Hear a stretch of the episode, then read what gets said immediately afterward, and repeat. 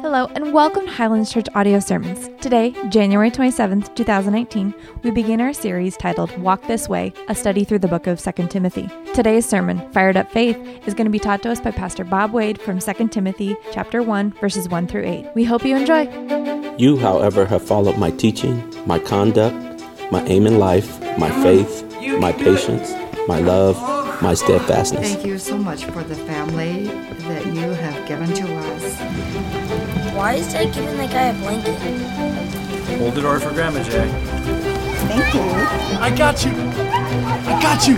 We thank you for the privilege that we have of serving you and to be disciples. I'm so sorry, baby girl. Let's try again, okay? Go ahead and ease it forward.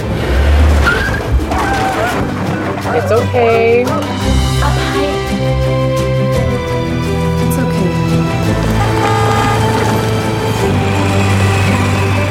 Can do it, buddy. Let's go. Come on. I got you.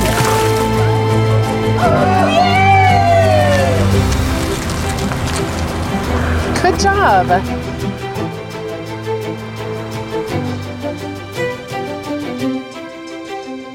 But as for you, continue in what you have learned and have firmly believed, knowing from whom you learned it.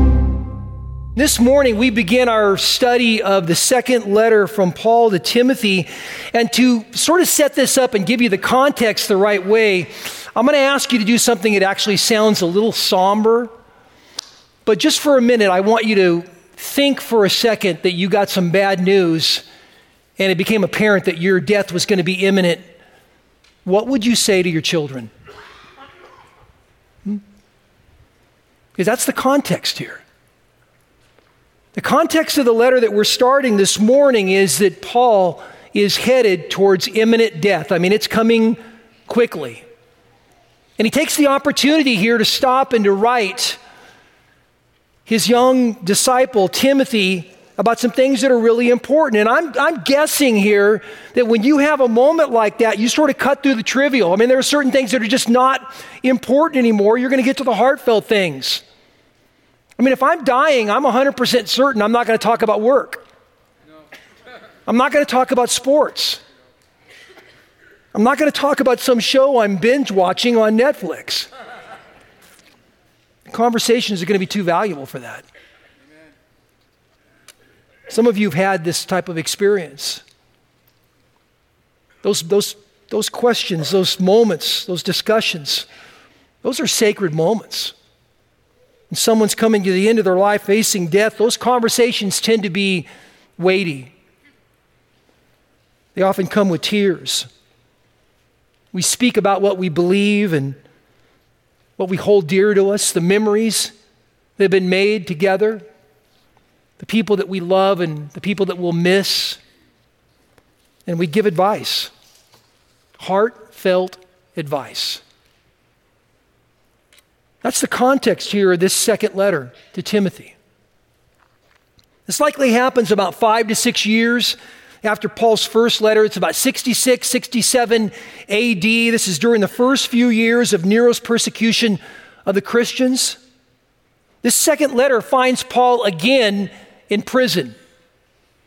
He happened to be there the first time he was in prison when he wrote to him, but now he's in prison all over again.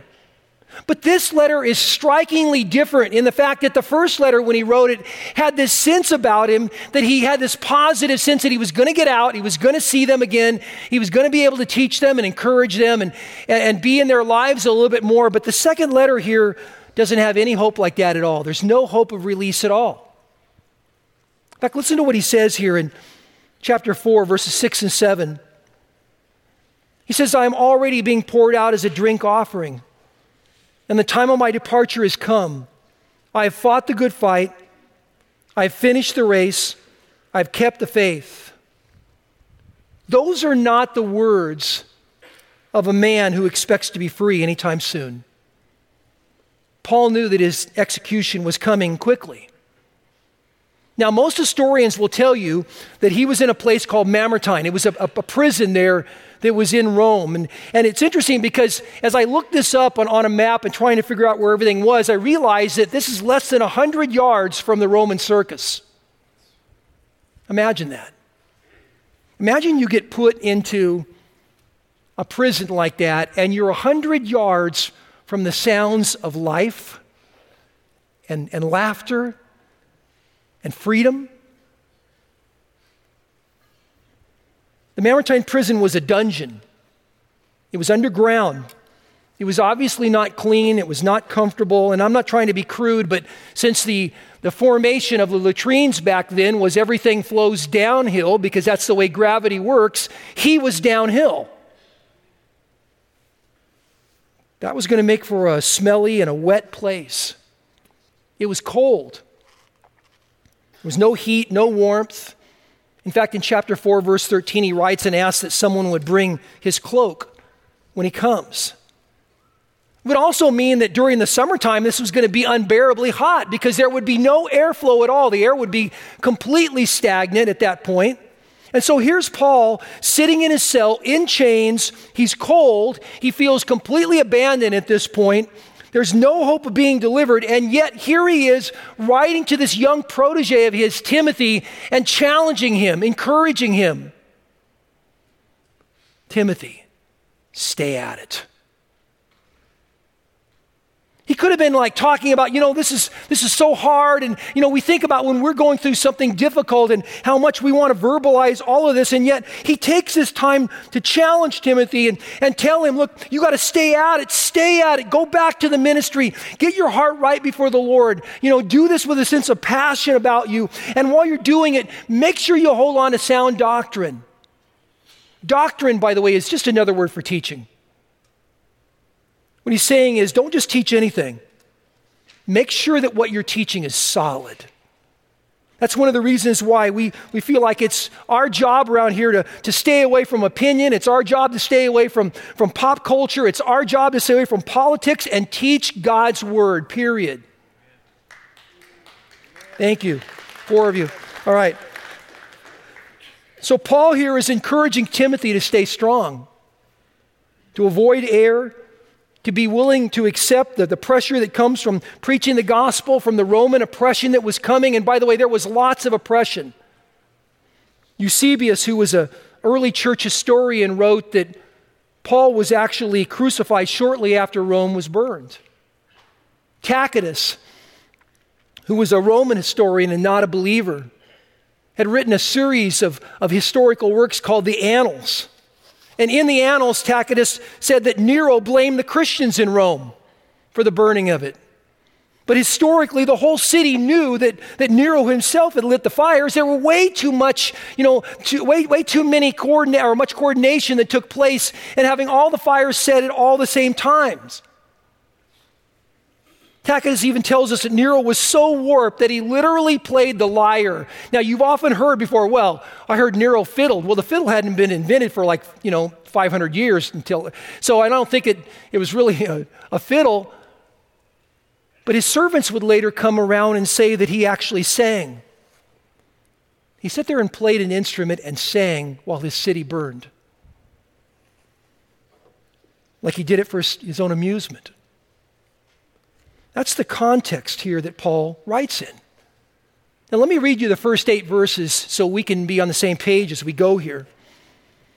Paul writes and he says, starting in verse 1 Paul, an apostle of Christ Jesus by the will of God, according to the promise of that life that is in Christ Jesus, to Timothy, my beloved child, grace, mercy, and peace from God the Father and Christ Jesus our Lord. I thank God whom I serve as did my ancestors, with a clear conscience, as I remember you constantly in my prayers night and day. As I remember your tears, I long to see you, that I may be filled with joy. I am reminded of your sincere faith, a faith that first dwelt in your grandmother Lois and your mother Eunice, and now I am sure dwells in you as well. For this reason, I remind you to fan into flame the gift of God which is in you through the laying on of my hands. For God gave us a spirit not of fear, but of power and love and self control. Therefore, do not be ashamed of the testimony of our Lord, nor of me as prisoner, but share in suffering for the gospel by the power of God. Now, he starts off here in verse 1 and he tells us that he is an apostle, Paul, an apostle of Jesus Christ. An apostle was someone who was personally chosen by Jesus. Now, here, let me tell you what that means. If you were personally chosen by Jesus, that means that you had to be there when Jesus was actually walking around on the earth. Are you tracking with me here? So if Jesus is there and he calls you to be an apostle, you are going to be an apostle. That's why we don't have any more apostles today. Are you still tracking with me on that one? You can't just take this title. Let me show you what the requirement was. Go back to Acts chapter 1.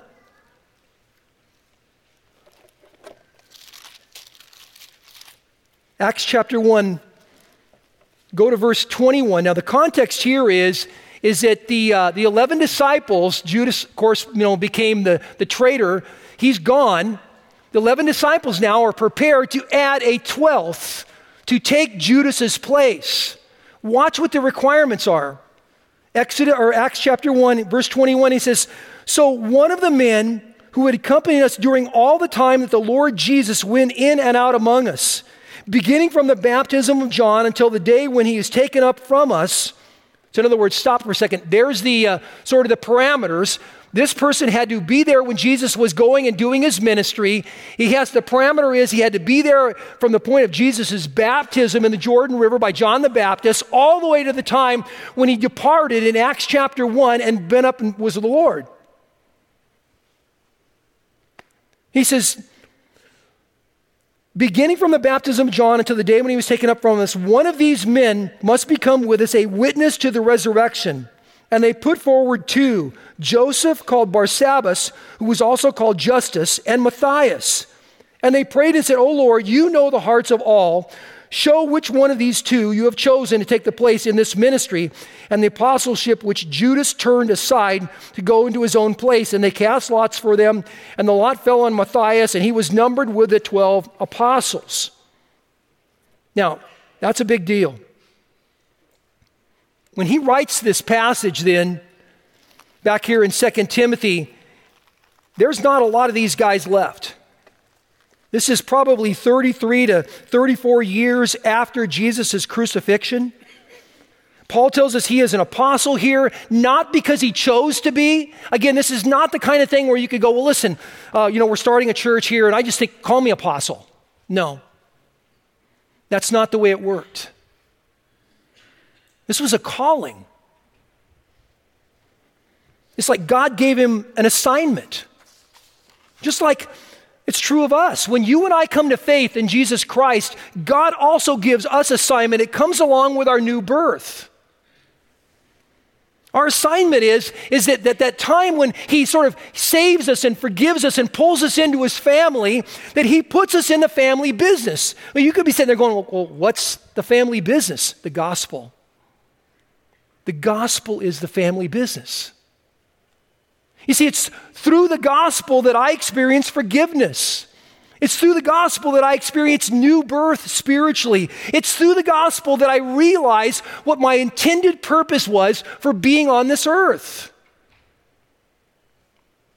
It should have the highest priority in our lives because it is the most remarkable story ever told. Now go back to 2 Timothy here. Verse 2 here Timothy uh, again says to Timothy, or Paul says to Timothy, my beloved child, he says, grace, mercy, and peace from God the Father and Christ Jesus our Lord. Timothy, obviously, he's talking about his, his spiritual DNA. This is his disciple. He's not talking about his actual son.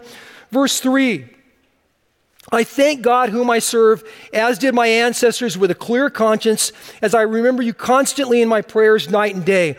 Paul, I love here what he does here. I love his commitment to praying. He says, You're constantly in my prayers. Let me tell you why that's a big deal. Years and years ago, I was much younger then, and you know, I, I remember I drew the assignment to go to this convalescent hospital and to pray with this older woman that was struggling. And I, you know, I'd found out that she was in her 90s and she couldn't walk anymore. She, she was confined to a, a bed or either a wheelchair if somebody perhaps would push her around. And there really wasn't a lot of people that would do that at that point. So I get there to the hospital and I find out that not only can she not walk anymore, now she can't see. She's blind. She's in her 90s. And I'll be honest with you, at that point, I really didn't know what to say. And I'm thinking to myself, you know, I'm supposed to go in here and I'm supposed to kind of encourage her, you know, lift her up a little bit. And I remember one of the most shallow questions you could possibly ask And I just looked at her and I said, What do you do all day? I mean, I really was kind of, you know, immature. And she said, I pray. I have a ministry of prayer. That was incredibly humbling. I mean, here's this woman in her 90s. She can't walk, she can't see, but she could pray, and she did. I mean, when she prayed, it was so obvious that she had lots and lots of conversations with God. Just the way they conversed was amazing. I, I remember, I think, going in there thinking, I'm supposed to go in and encourage this lady. She schooled me. I mean, I thought I knew the Lord well. I went to Bible college and seminary. I thought I knew the Lord. She talks to the Lord all day long. And so when Paul writes this, he says, You were constantly in my prayers night and day. Paul knew exactly what his ministry was. I'm praying for you. That's what I'm doing. Well, keep going here. Look at verses 4 and 5. Verse 4, he says, As I remember your tears, I long to see you that I may be filled with joy. He's talking about his affection for this young disciple of his, Timothy. Verse 5, he says, I am reminded of your sincere faith, a faith that first dwelt in your, grand, your grandmother Lois and your mother Eunice, and now I am sure it dwells in you as well. So Paul here affirms the value of a godly upbringing. It was obvious he tells Timothy, It's obvious that you have a sincere faith. I see it in your grandma, I see it in your mom, and now I see it in you. But here's the question Do you know what a sincere faith really looks like? Brendan, could you come out and help me just for a second here? So I don't get my hands completely. You know, what we've got here is a simple illustration so you can make the point. This is bath bomb.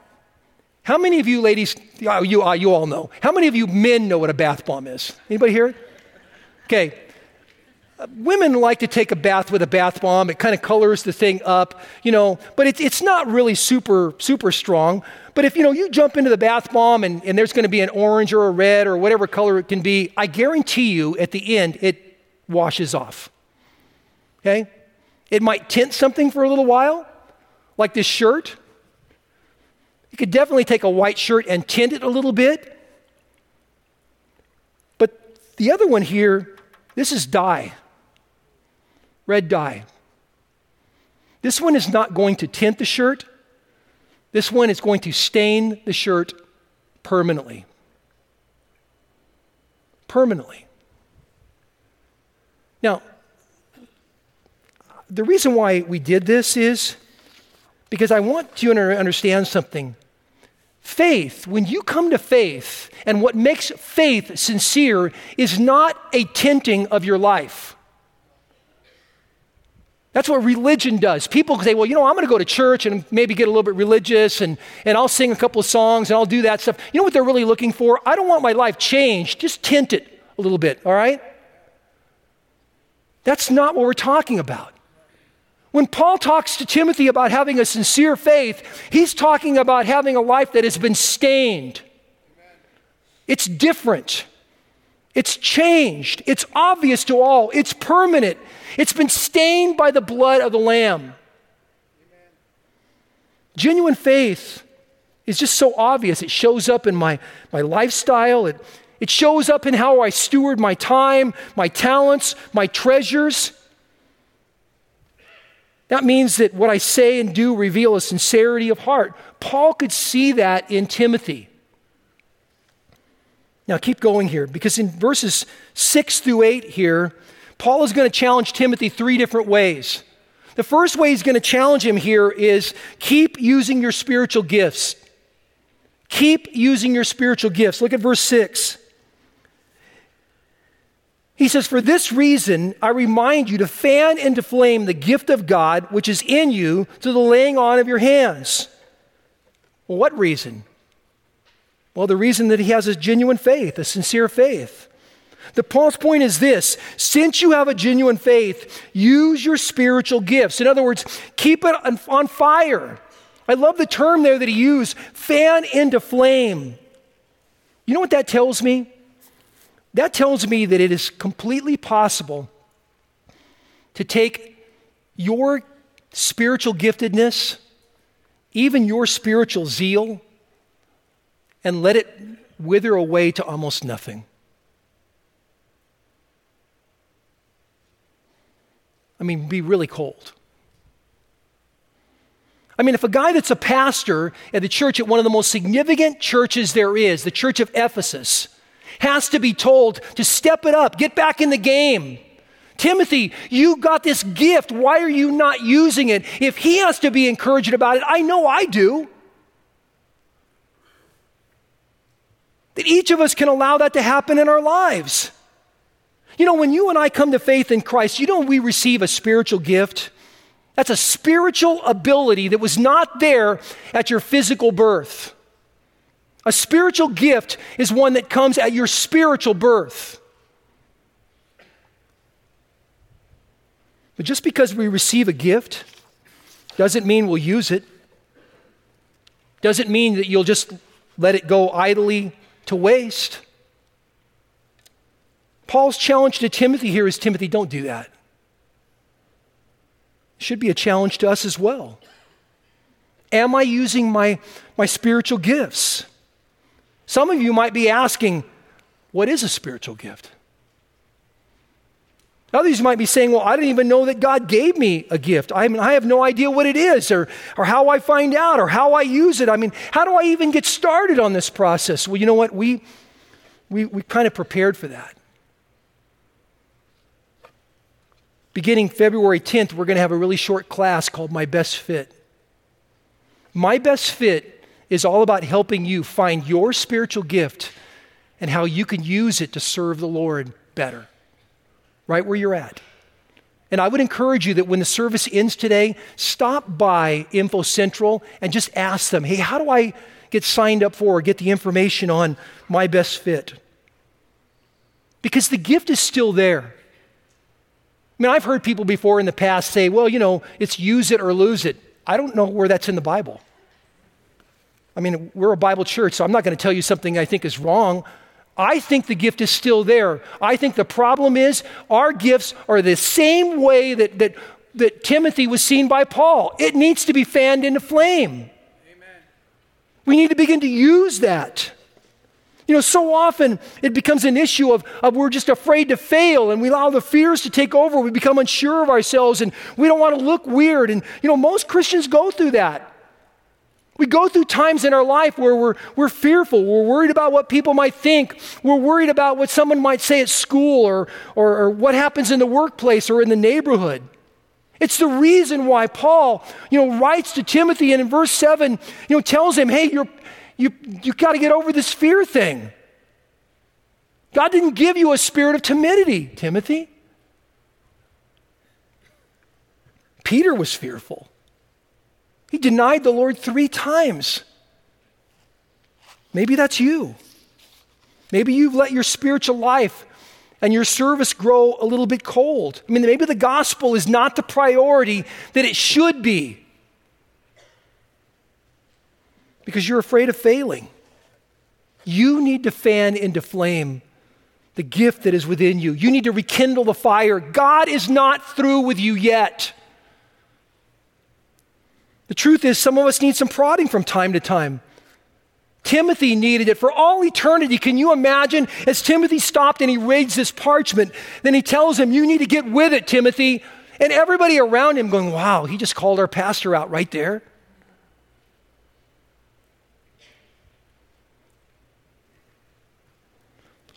Look, we want to help you find your giftedness. Please don't leave today without signing up for that class. Now, here's the thing even when if you do that, Even if you find out what your giftedness is, you may struggle for a while just even to use it. So what? I mean, think about it. You ever see somebody that had knee surgery or a hip surgery or something like that, and immediately following the surgery, they're not running. You know, they're either in a wheelchair or they've got a walker or they're, you know, on crutches or something like that. And then therapy, they go through all that stuff and they keep exercising, and then pretty soon they get to the point where they're fine. No one even knows. It's the same thing with using our spiritual gifts. Same exact thing. You may struggle for a while. It may be awkward for a while. Well, God's called me to, you know, to be this great encourager and to go out and really encourage people, but it's not my normal nature to do that. But I really feel like that's the gift that God has given me. And every time I do it, I seem to like fall on my face and will get back up again and keep going. Well, I feel like God has given me, you know, this gift of leadership, but no one seems to want to follow me. You know, well, you know what? Put yourself into a spot where you can naturally step up. It might be awkward, but get going again. God isn't through with you yet. Get back in the game spiritually. Now, specifically, what was Timothy's gifts? Well, go back over to chapter 4 there in 2 Timothy and look at verses 2 through 5.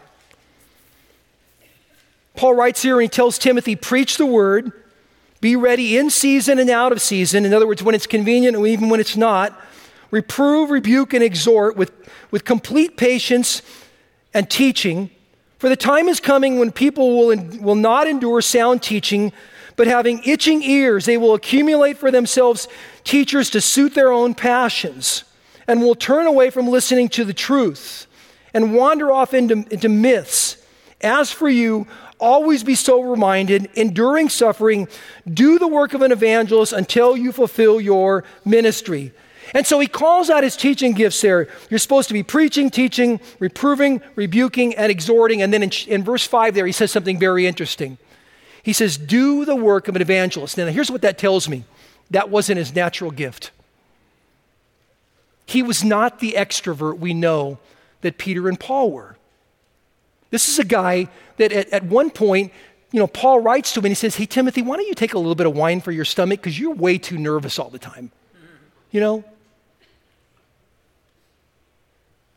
This was work for him. For Timothy to go and, and to share his faith, I mean, this was not going to be an easy thing. He would have to go and, and put work in, like you and I might have to do. And you, you might be sitting there going, Well, I don't have the gift of evangelism, so I'm not going to share my faith. I'll leave that to people who have the gift. No. Mm-mm. When we enter into the family, the family business is the gospel. It's the thing that changed me. It's the story I'm supposed to tell to other people. Some people are just naturally gifted at it. They'll be better at it than you. It still means we do the work.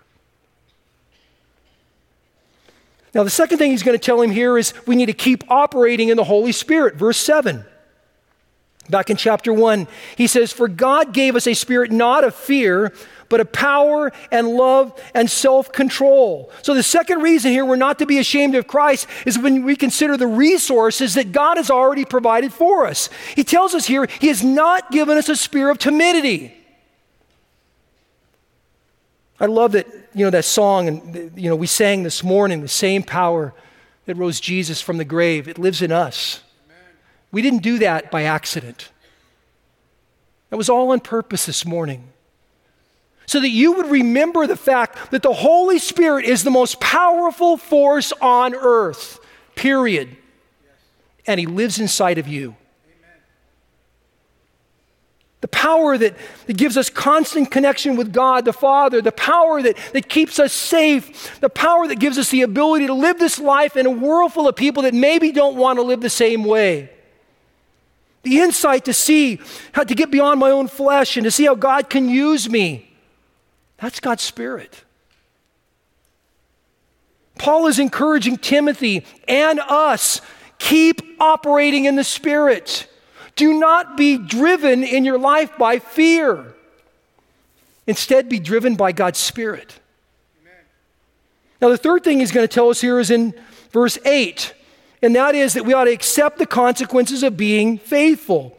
Verse 8, he says, Therefore, do not be ashamed of the testimony about our Lord, nor of me, his prisoner, but share in suffering for the gospel by the power of God. You know, many believers today let the world or their own desires for, for acceptance or comfort or ease or whatever the case may be, those things, we let those things dictate if and when we use our gifts. That's not what we're supposed to do. My using of my spiritual gifts should be in response of God's call in my life. Listen, God's salvation is not just to keep you out of hell. Do you understand what I'm saying here?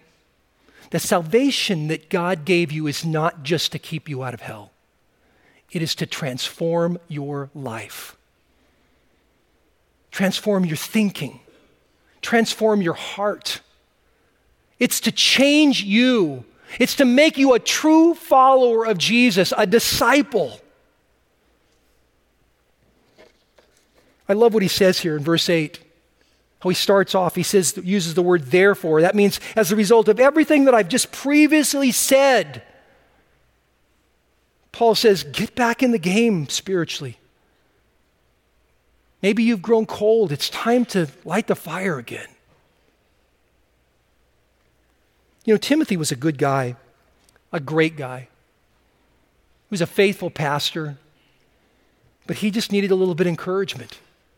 Maybe like you and I need a little bit of encouragement. He needed to be challenged to get going spiritually. Could that be us as well? If our faith is sincere. I'm not talking about a faith that is merely tinted, that if given the opportunity to put clear water on it, it's going to wash right out. I'm talking about a faith that is stained by the blood of the Lamb. It's different. Then I ought to be proclaiming that. And so, just as Timothy I would guess, was a little bit shocked by Paul's words. I would hope that this would be your encouragement this morning to get back in the game spiritually.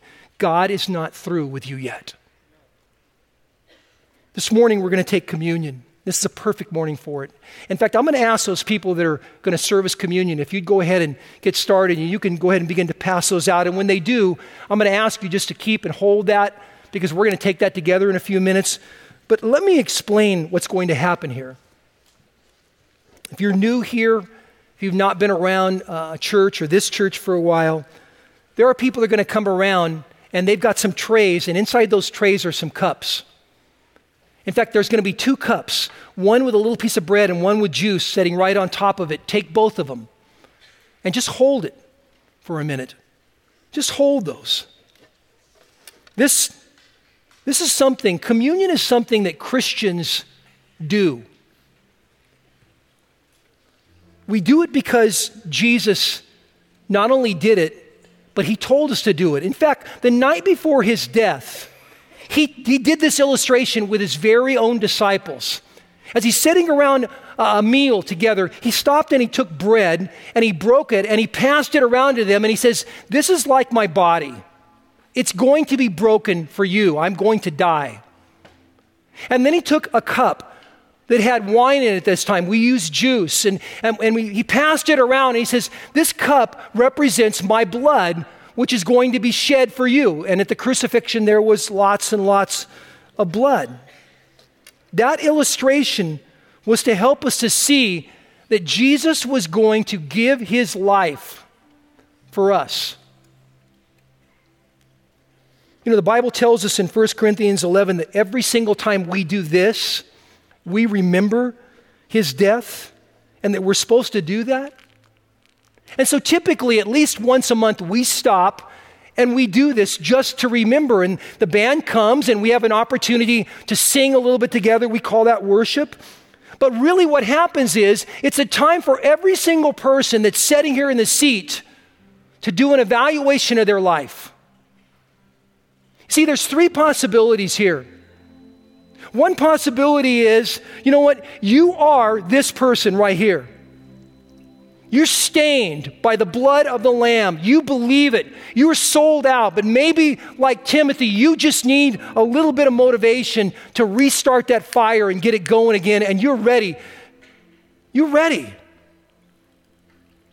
The second possibility is you might be here this morning and you don't believe. Could I encourage you? This is not for you. It will be a completely worthless moment for you.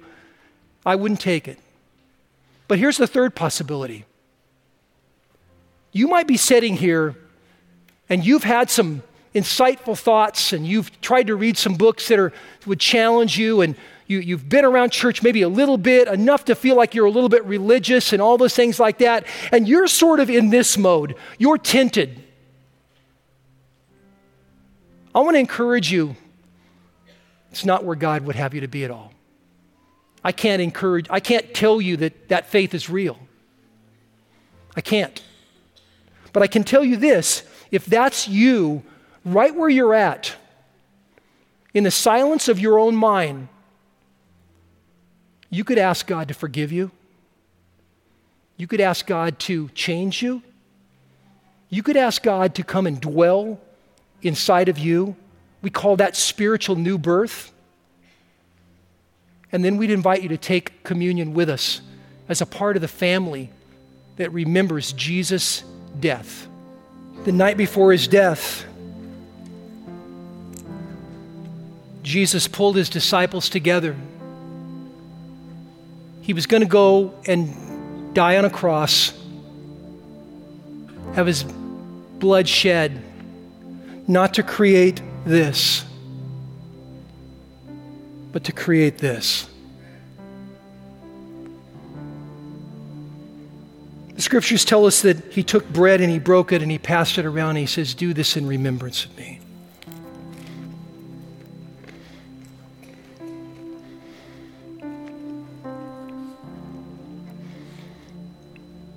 In verse 25, it says that after supper, he took the cup and he passed it around and he said, Drink this in remembrance of me.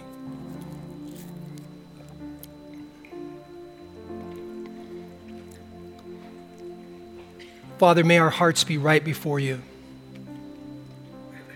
May we fan into flame the faith and the gift that resides inside of us and not grow cold and not be moved by our fears, but be moved by your spirit in our lives, Lord.